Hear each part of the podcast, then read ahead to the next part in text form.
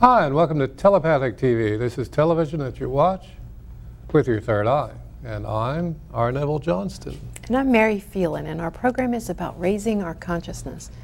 Excuse me. And tonight we're going to discuss the topic of honesty and communication, both spoken and unspoken. But before we get to that, let's do the Mayan.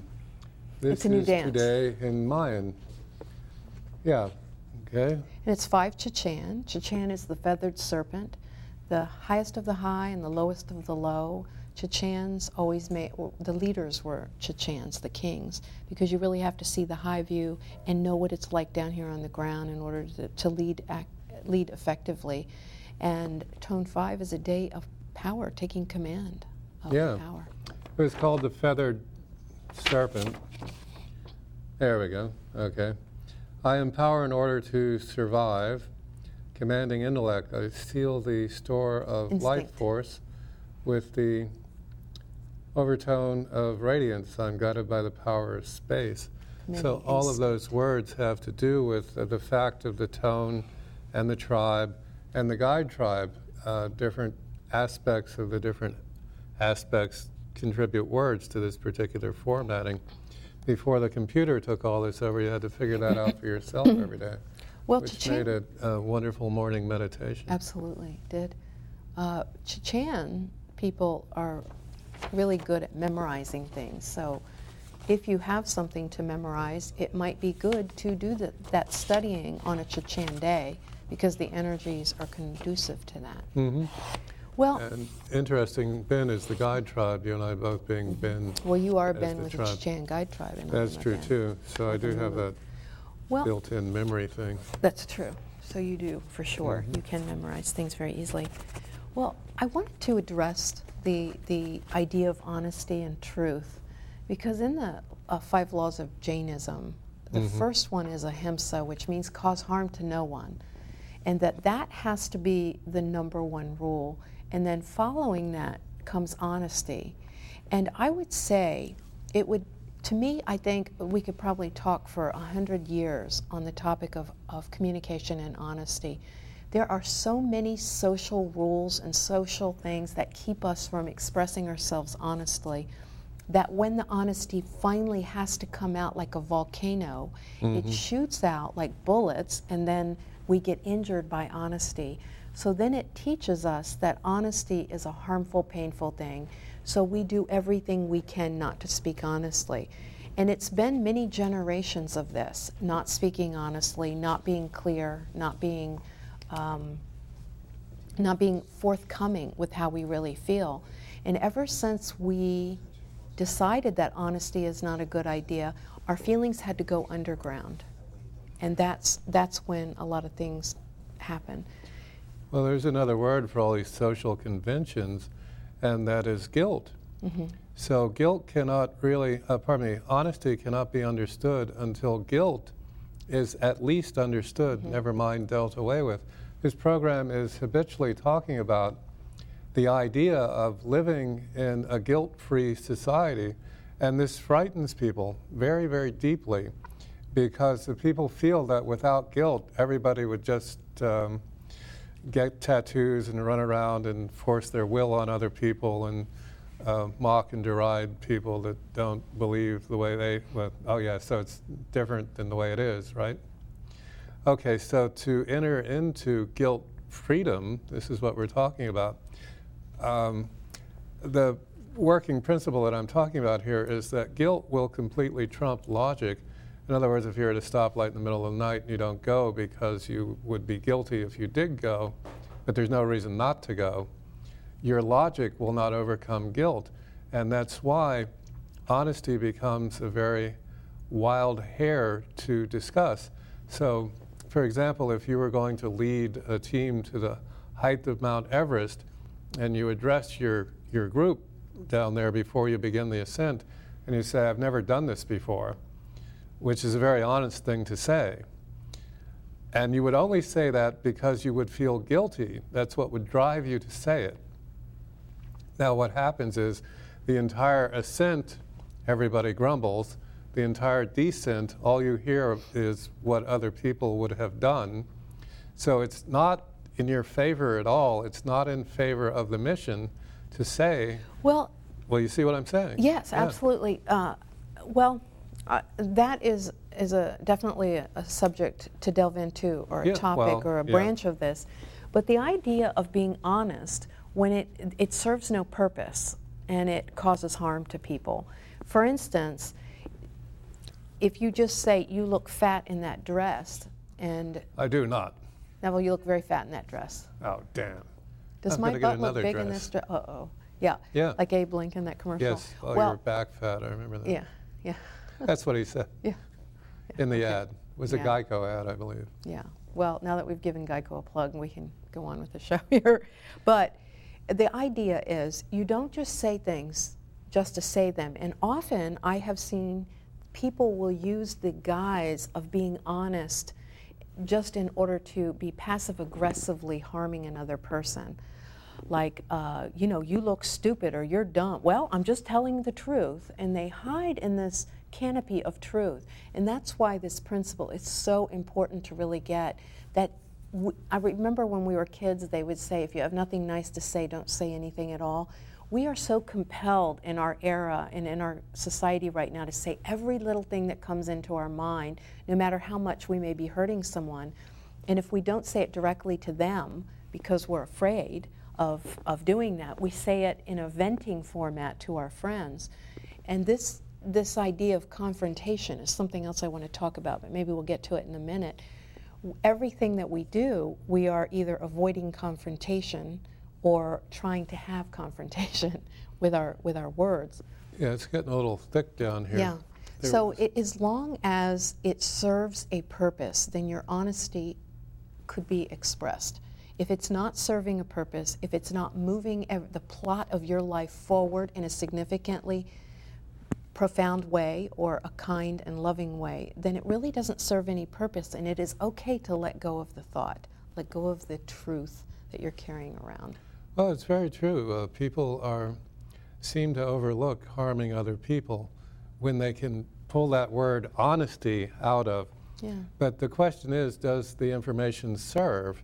That's my point. And does it serve you to speak this way? And the answer is no, it does not serve you to harm other people, period. Ahimsa being the first of the rules, and honesty being the second. Yeah. So yes, yeah. I'm just agreeing with you. And Henry Winkler's quote later on, you can do just the idea that when we're here to make the world a better place, we're here to hold and maintain a higher consciousness. And anything that's negative doesn't maintain a higher consciousness. In fact, it dramatically lowers it. I'd heard of an article I haven't read that was, because all I had to hear was the title. What was the title? I heard of an article I haven't, okay. Yeah, the title was, Toxic Venting, When to Stop Listening. Okay, so these people that are, from their point of view, being very honest, but what they are doing is spewing spirit poison into the ethers, into anybody who's listening. And so it is a great art to not listen when someone's talking. It's also a form of meditation.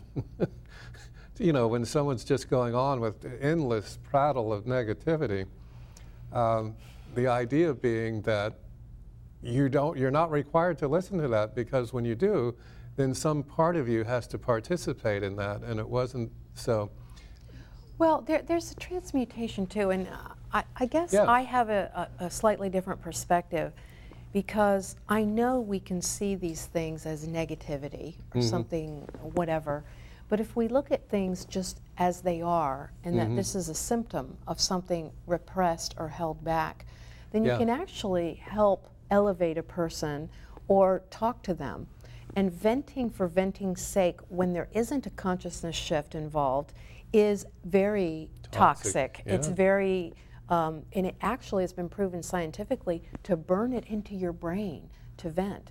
And not to talk about an event for a span of time. If you can wait one day before you start ruminating on something that's happened, like let's say your boss fired you, and what we tend to do when we have those traumas is we go into a state of shock for a period of time. And that is a natural reaction to keep this from burning into our brain and becoming a rooted down belief system or an anchor in this reality. So it's really a good idea not to talk about it. But then there are those times where we do feel angry at our boss, and to have them just sit in our body causes us to get sick. So then one would ask, what do we do? And what we do is talk about them in a healthy way in order to become bigger than them. And if you talk about it in a way that makes us feel victimized, then what we're doing is empowering them with our talk. Yes. So it's not a matter just of not listening. But you did bring up a thing that I thought would be another powerful way to look at this, is Eleanor Roosevelt's quote, which I said 100,000 times over the last 12 years on the show and prior to that, which is great minds discuss ideas, average minds discuss events, and small minds discuss people. So if you can always seek to elevate any conversation up to the higher level, ideally to the level of ideas, like the lady that was criticizing another lady at work about wearing a cocktail dress to work, and I couldn't tell the difference. I'm not a fashion diva. And I thought, well, if I rebut this and say, why don't you just mind your own business? This lady's my boss.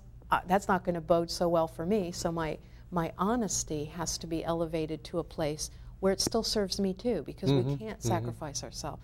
So how I responded was, yes, isn't that interesting? We can wear anything right now. We could even find a ball gown or a tuxedo. No one else in time could we do that.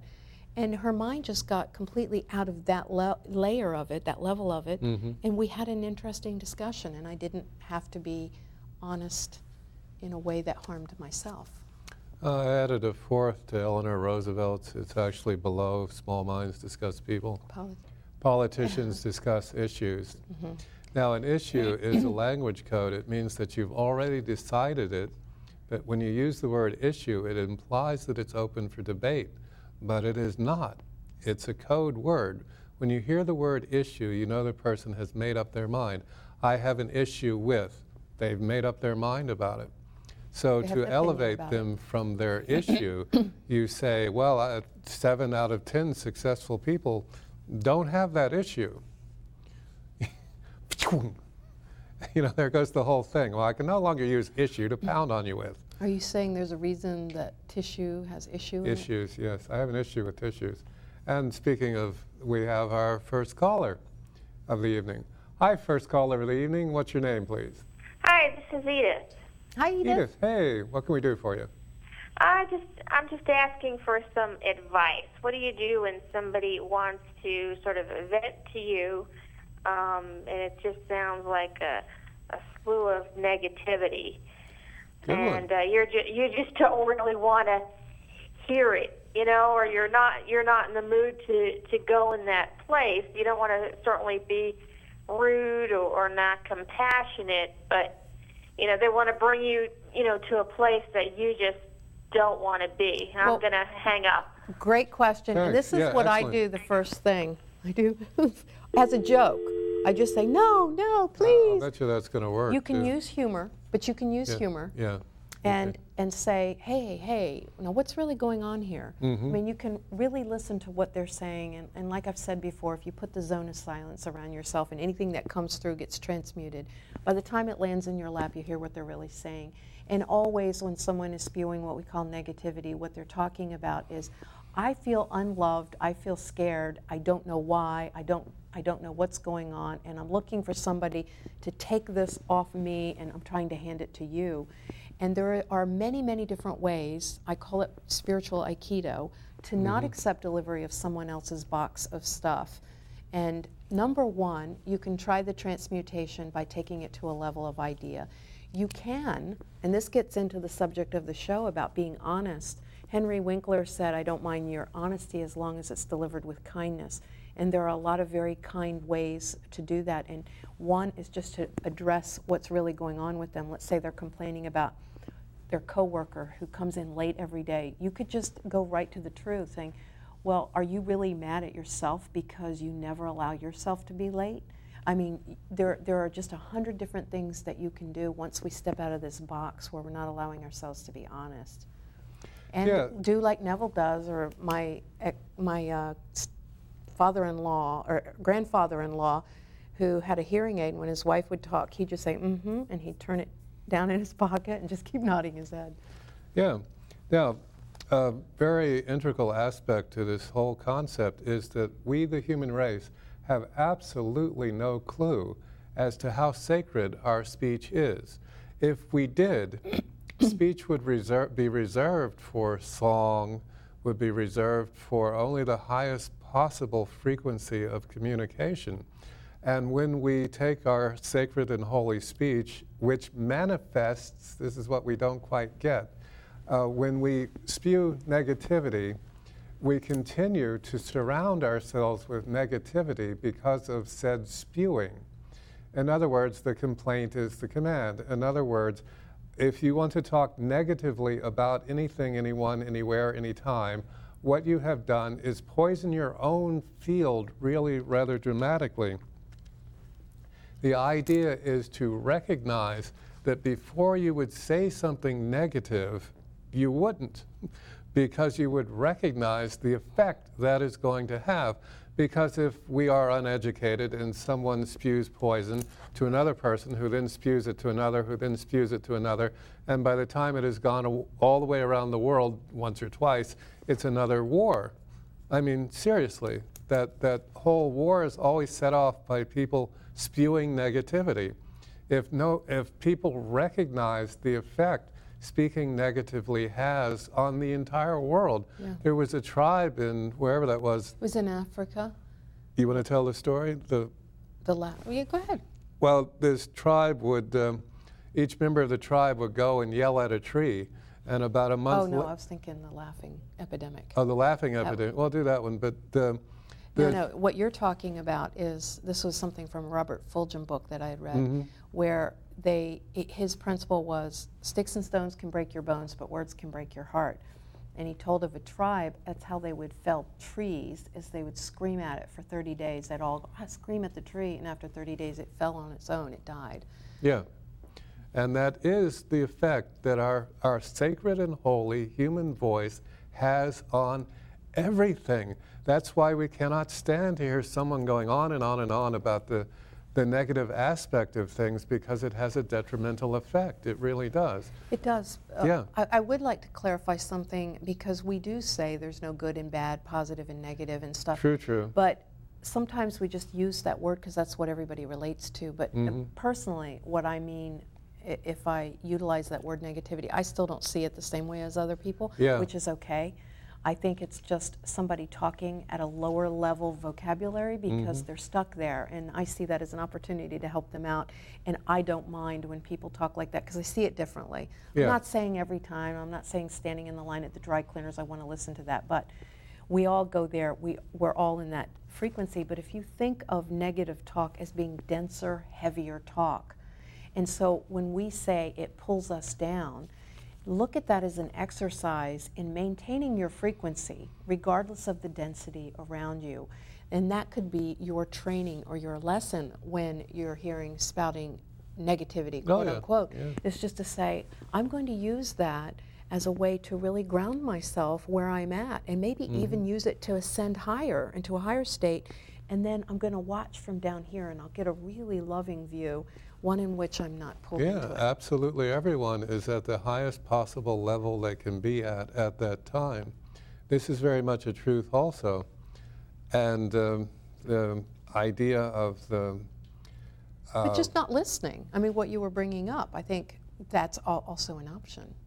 Yes, also because, and especially not to repeat it, you know, this gossipy thing. As soon as you repeat it, you're part of that process going around the planet that brings a tidal wave. Yeah, that's true. Yeah. No, so within our purview is the ability to transcend this. And as you're saying, you just talk to the person to get them to recognize. And then if they have the capacity, they'll go, oh, yeah, and then stop, you know, so that the this mm-hmm. doesn't have to continue on. Because it does run like an avalanche, okay? And truly, there is no good and bad, because absolutely everything that ever happens turns out to be on your side, regardless. It's just we're at the point where we can get a smoother flight path mm-hmm. through our incarnation than we have been able to in the past, especially owing to, you know, negative. We've said so many times the only authority figure on this planet is YOU. So if the general says to go shoot the prisoner and you say, shoot me instead, that puts an end to that. And you can always reincarnate. Besides, back in those days, it wasn't worth hanging around. Yeah. Because we weren't going to get anybody that high. But in these days, it is possible to get us to ascend and maintain a level of a much greater consciousness. Well, that's kind of what I was getting at. And I think that would be a good challenge, let's say, or opportunity, a game for people to play, is when you are in the midst of that, see yourself up high. And I've actually done this exercise, and it's something I teach in my more advanced psychic development series, where you go into channeling and everything. But I have a place that I go and I see myself sitting there, because this is a universe that operates on the principle of entrainment. And we can entrain to all this negative stuff at work, or this denser, lower frequency energy at work. It's still loving sparks of the divine that are spewing this stuff, as you would put it. It's just, it's being done on level 1 instead of on level 7. And it's only us that can climb up to those higher levels. So if you can find yourself climbing to a higher level when you're in the midst of this, or if the evening news is on in the background, and you can still maintain your frequency, well then bingo, that you know why that denser frequency even came into your life to show you. Yeah. But there's another facet to this that I think would be a really interesting thing to discuss, and this might go into what Edith was talking about as well, and that is this idea of confrontation. We have this fear so often that if I say my truth, like let's say your boss says you're going to work 500 hours this week whether you like it or not, well, we get this fear that we're not allowed to say, no, I'm not, that we're not allowed to speak up. And so we hold it until we just freak out or we have a nervous breakdown at work. Just burst. Yeah. And so we will often say things, we have a very difficult time saying no to each other. And yet we feel no a lot. And no is not a bad word. I've had people say to me, oh no, we got to say yes to everything and get no out of the vocabulary and just say yes to life instead of no to death. No is powerful, and it's part of everything. You can't have yes without no. You can't have no without yes. Our no's are necessary. The only time we get out of balance is if it's all yes or all no. It's got to be in a balance. So what we tend to do, instead of just saying, no, I don't want to buy your vacuum cleaner, just directly, no, I don't want to buy your vacuum cleaner, and do it on a carrier wave of love, we skirt it and we never speak it.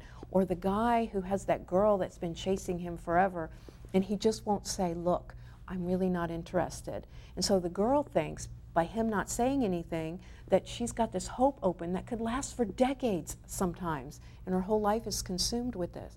Skirting your no's are very confusing and discombobulating to people. And people always start out saying no, non-verbally, and alluding to it, hoping the other person will get the message. Like, they call, let's say it's the girl calling the guy, and he says, okay, I gotta get going, yeah, I'll call you next week. And then he doesn't call next week. All these nonverbal no's. It would certainly be nice to have the overt no, but the confrontation is so fearful. I've thought a great deal about yes and no, and because of my brain, what about it? I've retrained the brain to trinities, so yes and no doesn't make sense, because maybe is certainly, ask any kid when mom says maybe, what does mom mean? Mom means no, that's what mom means, but she won't say no. She usually means yes. She usually means yes, you can talk me into it. You may be able to talk me into it. That's what I always thought. Maybe. It's definitely not a component equal to yes and no. Maybe is mitigated in one way or another. So I asked, what is the trinity of yes and no? And I slept overnight on it, which is odd for me because it's not necessarily comfortable to sleep on yes and no. Yes, most of the night, some of the day. Okay, so yes and no, what is the trinity? The trinity is authority. Yes and no are the same thing because they are both authority. Now, no is not an authority if any word follows the word no, it's diminished in its authority. as in no thank you, no not really, no I don't think so. Okay, if you say no, now you can't deliver no as a whip snap because that's erred on the other side. So as Winkler was saying, you say no, but without the whip snap and without any weakness involved with it, and you say it once, and if the person continues to ask or talk, you turn and walk away because it's done. Once you've said no, well, it's a done deal. And the same thing with yes. Go ahead. No, I'm just agreeing with you, and I thought that that's what I was communicating, but maybe it wasn't. You were. I just wanted to. But the idea yes would fall under that same category, not just with no, because so often we say yes in a very non-authoritative way. Yeah. Do you see what I mean? We do. Yeah, absolutely. And we have our next. Yeah, but we'll continue. Next caller. Hi, caller. What's your name? Yes, my name is Rosa. My name is Yes. Hi, Rosa. Hi. I have a question for her. I have by that, do you mean me? No, the lady that with the long, pretty hair. The lady. Yes, I'm Mary. But thank you for calling, Mary. Rosa. Okay. Yes. I have these psychic gifts or something, I believe, and I saw this dream of somebody getting killed last month, in August, and the man got killed this month in my building, and I told my son if I knew the dream with him was his, I could have went and saved him, but I can't understand what these dreams mean when I have them. How do you know when you mature and can tell people like you do what your dreams and the gifts are? When do you come to that level in life? Well, I'm like at a dumb platform. I just don't understand. I keep having them, and I don't know what they mean. Well, that's really brilliant. Thank you so much for that, because you're probably helping so many people just by bringing this up. And that is a very valuable and profound question and a place to be in your life. But one thing to know, that our psychic impressions aren't always here for us to stop something. And this is a phase that we go through when we are exploring our own power. And I call it the delusions of grandeur stage. And I don't mean that in a negative sense, but in a sense that we feel. It's like that Mother Teresa vision where I had that, that how can I help those less fortunate than me? Mm-hmm. What we tend to do is we're always attempting to compensate and balance the universe. Stop this guy from getting killed. Help this old lady across the street with her groceries. Do this.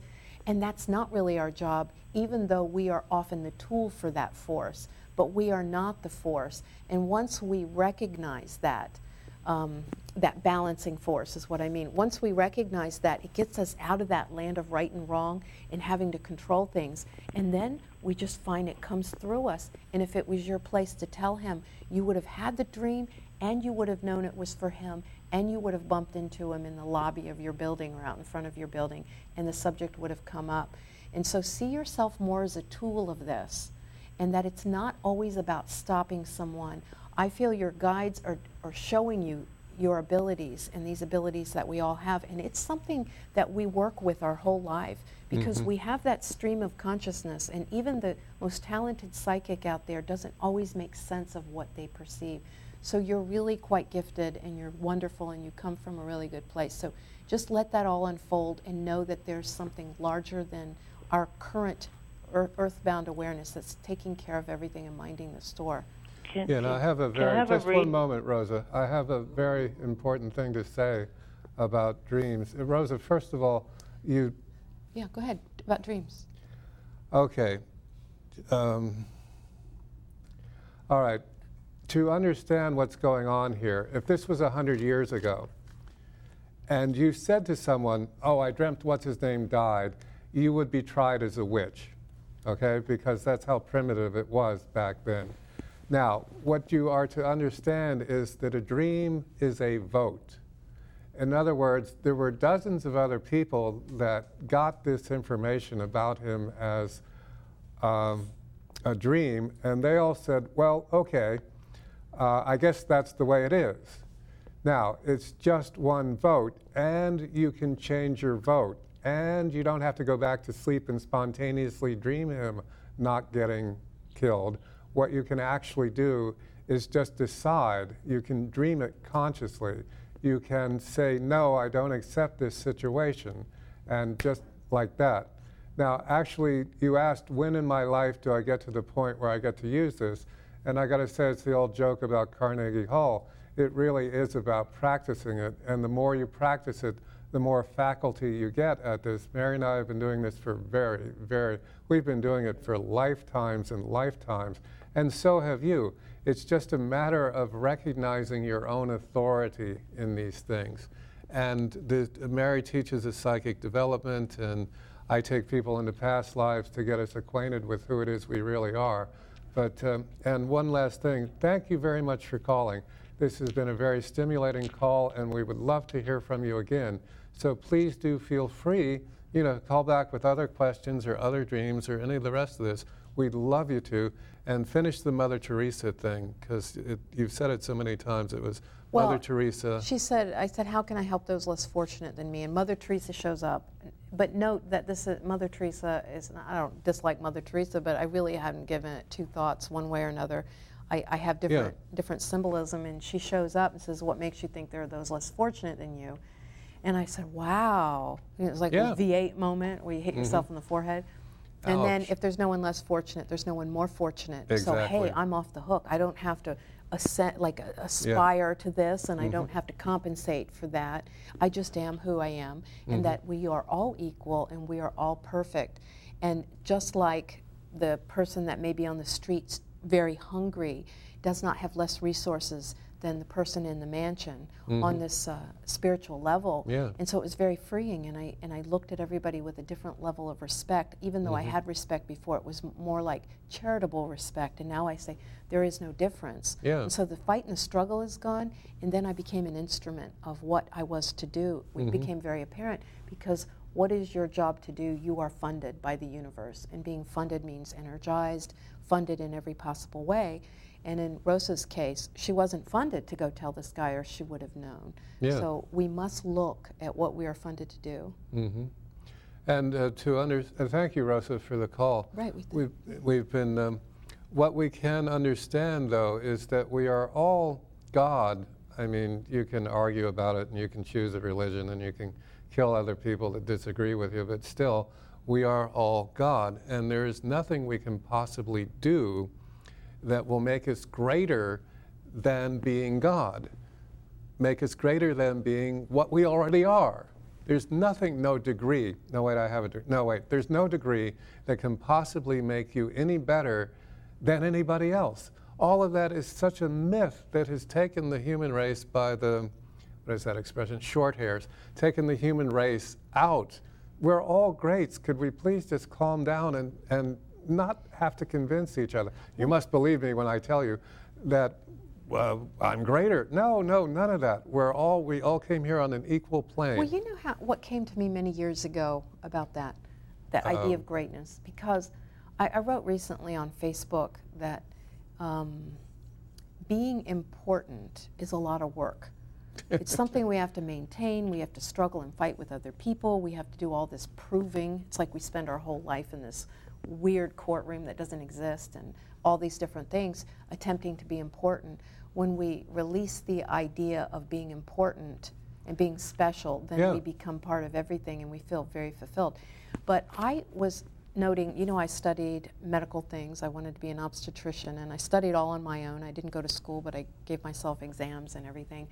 And I remember reading about how many billions of sperm compete to fertilize an egg, and every single one of us was that one out of billions and billions of sperm that fertilized the egg, and we are that one egg that survived, and then that one baby that actually made it down the fallopian tube and implanted and survived gestation.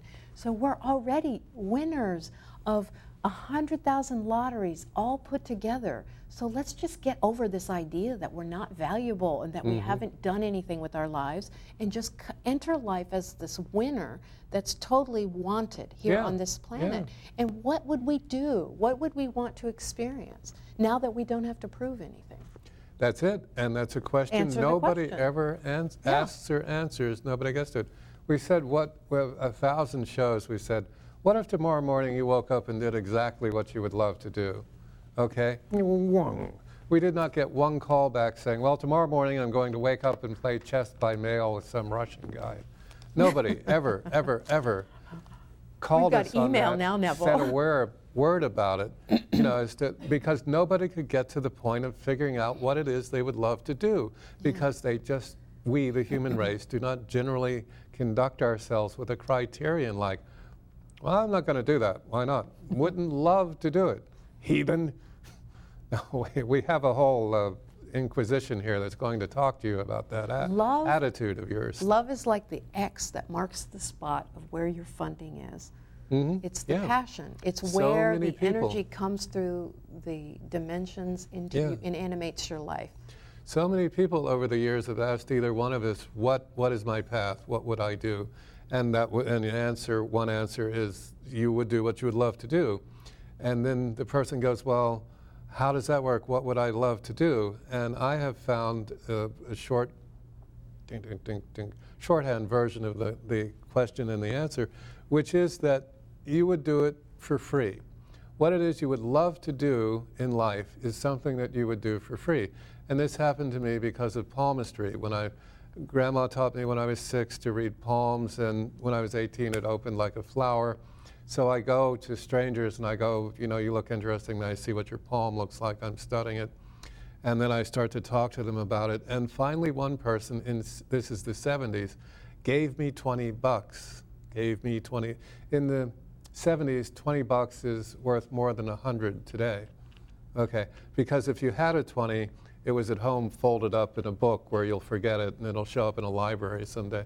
But because you spend 5s and 10s and 1s.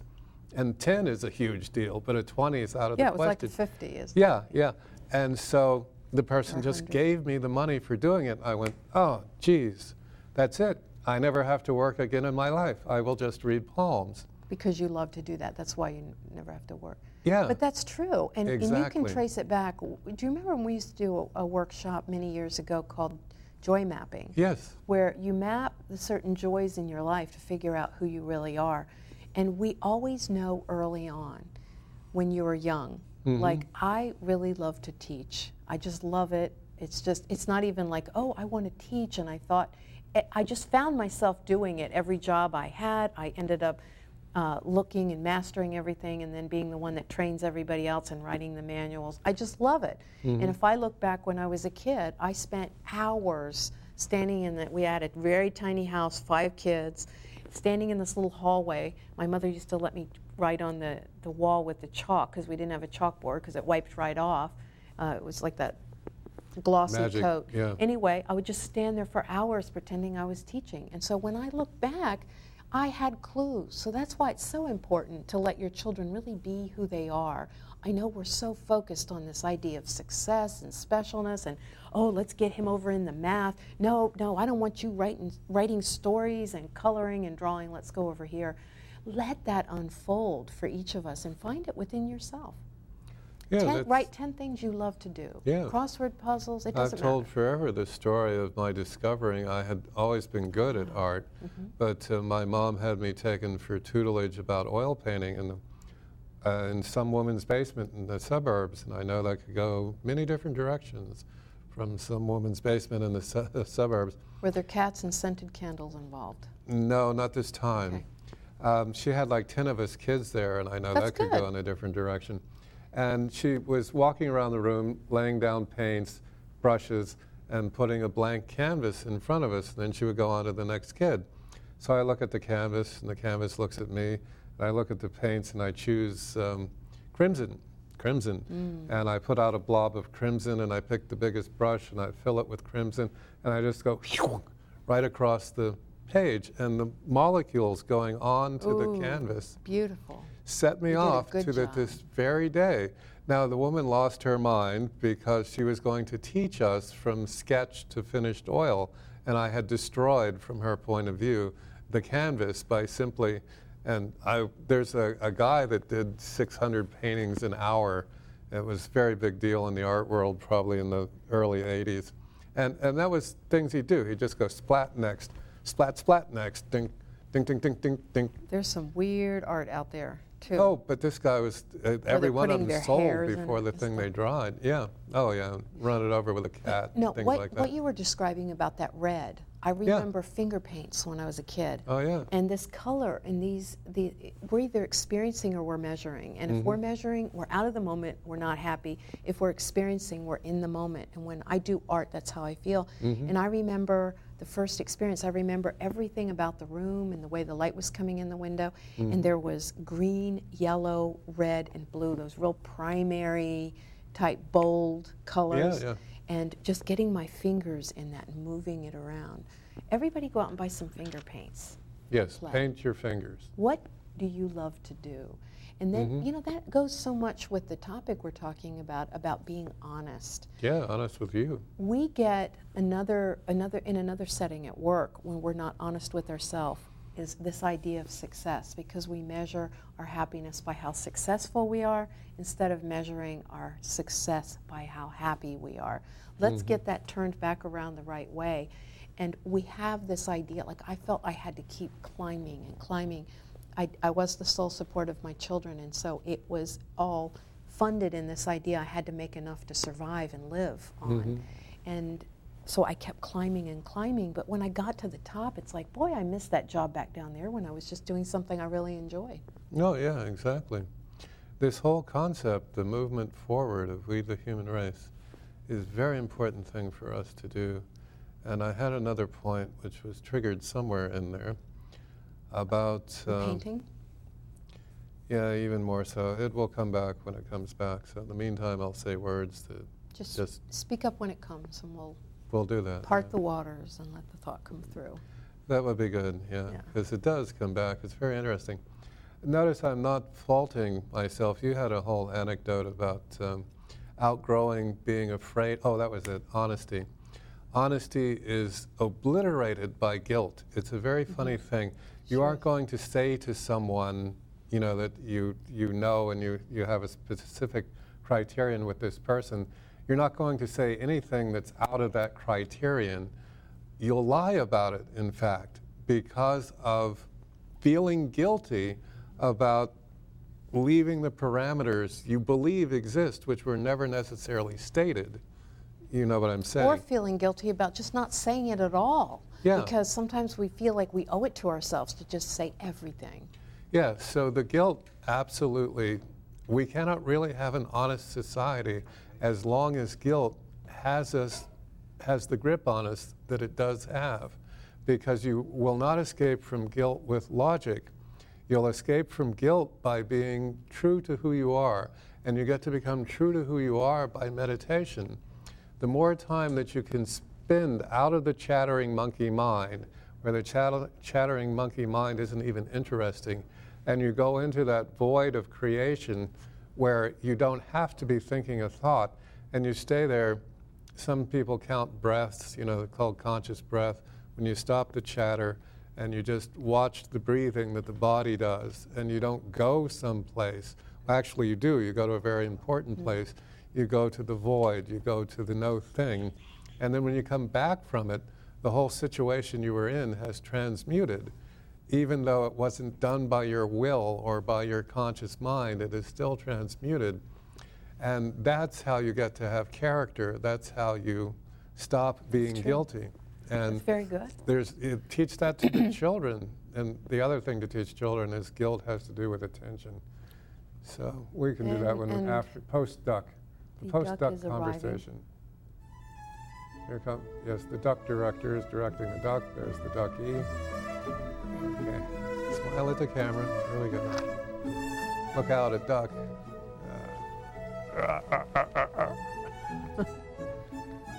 Okay. And I got ability to respond. Intention. Okay, thank you, Shanina. Thank you very much. Okay, so responsibility is an interesting thing because I was just thinking the idea of emotional responsibility, where we feel we're responsible for everyone else's emotions. And so then, if that's the way it is, and we feel that that's a truth, why aren't other people being responsible for my emotions? And that leads to the fountain of feelings, is we believe that other people are responsible for our feelings. And that's why we feel compelled to tell other people.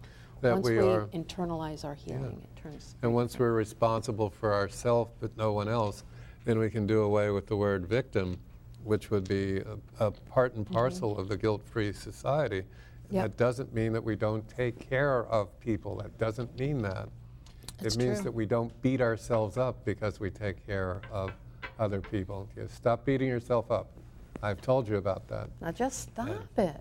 And we have our first caller, and we'll resume the guilt-free conversation later. First caller after the duck. Yeah, hi, caller. Hi, it's me again, Rosa.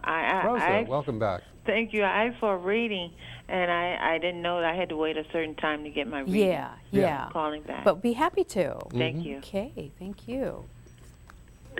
Yeah, we usually, for those that are watching or new to the show, we usually do the readings after the duck, which is about 15 minutes before the end of the show, just to keep things cohesive. The first card we get is trust, and I think this is interesting because it goes along the lines of what we were talking about with your psychic abilities and your dreams. It's saying to start trusting things and don't feel like you have to go outside of your comfort zone in order to do anything with this. You always keep it within your own comfort zone. Mm-hmm. I also feel that that's saying to trust that there might be something going on right now where you're, I know this card says comparison, but what I was getting is like you might be worried about something coming up, whether it's a financial thing or a life path kind of choice. And I would say that there is going to be a big change coming up for you. And don't look back and compare it to another place you've been in your life. Don't do that comparison game. Just stand solely on this new path coming up. And you'll find that a lot of changes are going to come, and you're going to meet somebody, and I feel like a man in particular is going to be very significant that will help you. And the maturity card is saying that there's a lot of longevity around you, and so just trust that. There's going to be long life, long things will last. Long time. And safety. Yes, long song. Okay, a long song. Yes, who was a Chinese philosopher, by the way. Mr. Long Song. Yes. True. All right, and we have our next caller. Hi, next caller. What's your name, please? Hi, my name is Alexandra. Alex. Hi. Hi. What can we do for you? I just wanted a reading. Okay. Thank you. Sure. Thanks for calling. And if these readings make sense to you, or you, anybody out there that gains insight from them, or if they speak to you on an internal level, please accept that, because we get our messages in everything. But I mean, you can get a message from a street sign. So, okay, we are the world. This is talking about going out there into the world and figuring out who you are, your own unique color, your dance, your pose, so to speak, and that you've been doing that and you've really been looking. I feel like there's a great open-mindedness with you, which I think is wonderful. And that courage is also backing and supporting this concept. This seed didn't think it could survive in that stone wall, but yet it did, and it is very thriving and even prolific. And so take that chance, take that risk, be courageous to go out there and really see who you are. The mind is like a machine. This really isn't as creepy as it looks. It's just illustrating that when we run things to our through our mind too many times, it just shreds it like a paper shredder, and that there are things that you really want to do, but sometimes your mind pulls you back. And the mind is on our side, and it can tell us things. We certainly don't want to jump off a bridge and things like that. But take the mind's information and then allow it to combine with your knowing and your passion, and you will always be moving forward. Okay, do we have another call? Well, by the way, while they're setting up that call, I know you wanted to see that. We are taking a journey to the Serpent Mound coming up. Yeah. So did you want to do that real quick, and then I'll do the next call? Yeah, let's do the Serpent Mound. That's really funny, Serpent Mound. Well, and this is, I don't know if you're acquainted with anything Egyptian. This is the way the Serpent Mound is. It's a, here's what the books refer to as a map to it, and this is the map and the serpent itself done in copper. And if you're familiar with the ankh, and you can recognize the ankh in the serpent, okay. And so speaking through it, so in our event, as when we go to the mound, everybody will get an opportunity to speak through this object, to greet the mound and to talk to the mound and to say goodbye to the mound when we part from the it's circumstance. Very lovely. Yeah, and if anybody's interested, there's more information on the web, or you can contact us. We are doing this next week. It's really a wonderful journey if you're up for a couple-day adventure. Okay, do we have another call? Okay. Here we go. We do have our next call. Hi, caller. What's your name, please? My name's Misty. Hi. Misty. How are you? I'm great. How are you guys? Good. Thank you. Good. I was just calling for a reading. Oh, I'll be most happy to. Thank you very much. Mm-hmm. Yeah, that's very lovely. Neville made that copper piece, by the way, in case people didn't know. First card we get is the experiencing card. I always think of the time when Oscar and Felix, if you guys remember The Odd Couple, where Felix goes away on a retreat, a silent retreat, and he comes through and he goes, oh, Oscar, I saw this finger bends this way, and they can touch each other, and it can do this. And in other words, that deep moment of contemplation. And I feel like that's what this lifetime is about for you, that contemplation where everything is as important as anything else, and that you do take things seriously in that way. Lightly, but seriously. Oh, look at this. We've got the We Are the World again, and it's through this that we find our true nature, our true self. And when we find our true self, it's like that's the truth that we stand on, and you don't have to prove, you don't have to go through anything. Look at this. You guys saw me shuffle the cards. I have witnesses, and we have the courage card again. So let's look at that. This contemplative life, you came here to really discover who you are in the context of the rest of the world, and what that does is enables you to take this next step up. Feel like a big upgrade coming for you energetically and materially, even in what you do with your day and how you earn your living and everything. It's going to be a big promotional type thing. We have our next caller. Thank you. This, by the way, this is a crop circle that came up. It is the Serpent Mound per se, and just wanted people to understand how sacred the journey of the Serpent Mound is. So much so it's being written in multidimensional code in crop circles. And our next caller, hi. Hi, Mary and Neville. This is Abby. Abby. Hi, Abby. Hi. I'm going to hang up. I'm calling for a reading, and so I will hang up now and listen. Okay. Excellent. I sure would love to. Thank you. I felt, and I know I do not do these sorts of readings on the show, and maybe we will do a show where we do one time, but I did feel a presence around you, and I'm not sure if there is a grandmother or something in spirit that you were extremely close to. It just feels kind of that vibration just really radiating around you. You've got a great field, as the source card is telling us. We don't go out and create things and pull them in. It's always a matter of allowing them to come out. We get kind of confused here on the planet Earth at times about the direction of things. And this is saying you have a great source connection and that you're aware of, but your EM field is very strong. I mean, you could even do physical phenomenon, mediumship type stuff. You just got a really good field. Now the suppression comes in with this doubting ourself all the time. And that can come through beliefs or past experiences, and there are ways to energetically, the work I do with people, emotional freedom type stuff, is to get rid of the influences some of these older things have on us so that we can really be who we are. I feel like you're right at that place where you're open to the idea that the things in your life that may not be all that comfortable really aren't you. They're not really a fact that you have to accept, that they're just something there based on a perspective. And that more and more you're moving out of that and into the head and heart harmony, where you're not being pulled into so many directions anymore. So that is coming up. So some things happening to take you there are manifesting now. Mm-hmm. Oh, excellent. Okay, do we have time for any errors? No? Pardon me? No, I think we're all done. I had wanted to close a point on guilt. And just one of the principles that guilt works on is the idea that we are so poorly trained as children that we are counterfeited with the idea that attention has to come from someone else. We never recognize our own attention as being worth anything. So we draw your attention to the child who's playing in this wonderful world of either Barbies or action figures or whatever it is, but they've created this entire Gothic novel with a few dolls or toys or stones or whatever it was.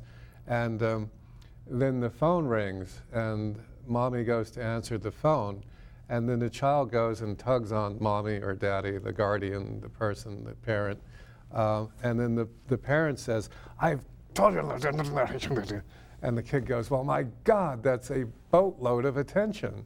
And from that moment on, their attention is worth nothing, although it was negative attention that's worth so much more than their own attention. Well, that's a very valuable point. I know we're down to our last... Yeah, we'll make it for another show. Yeah, let's talk about attention on another show, because attention is a burden, just like importance. Yeah. And I think it stems from this biological urge, because we survive by being a social family here. Yeah. So looking at that as a drive. So we are going to be at Ruby Tuesdays shortly. If you're out and about, not doing anything, yeah, come by. It was our joy and honor to take you to the door. Yes, and we continue talking. Except we've run out of time. And your choice to step through it, which is usually Neville's line. But yes, but I was talking about how much more we would say if we hadn't run out of time, even though we haven't technically run out of time. Disorder. I found out that I have oppositional personality during the holidays. You don't. Because I kept wanting to fast, like Christmas or Thanksgiving. My impulse is to fast, and then it was explained to me. I was on to it long before that.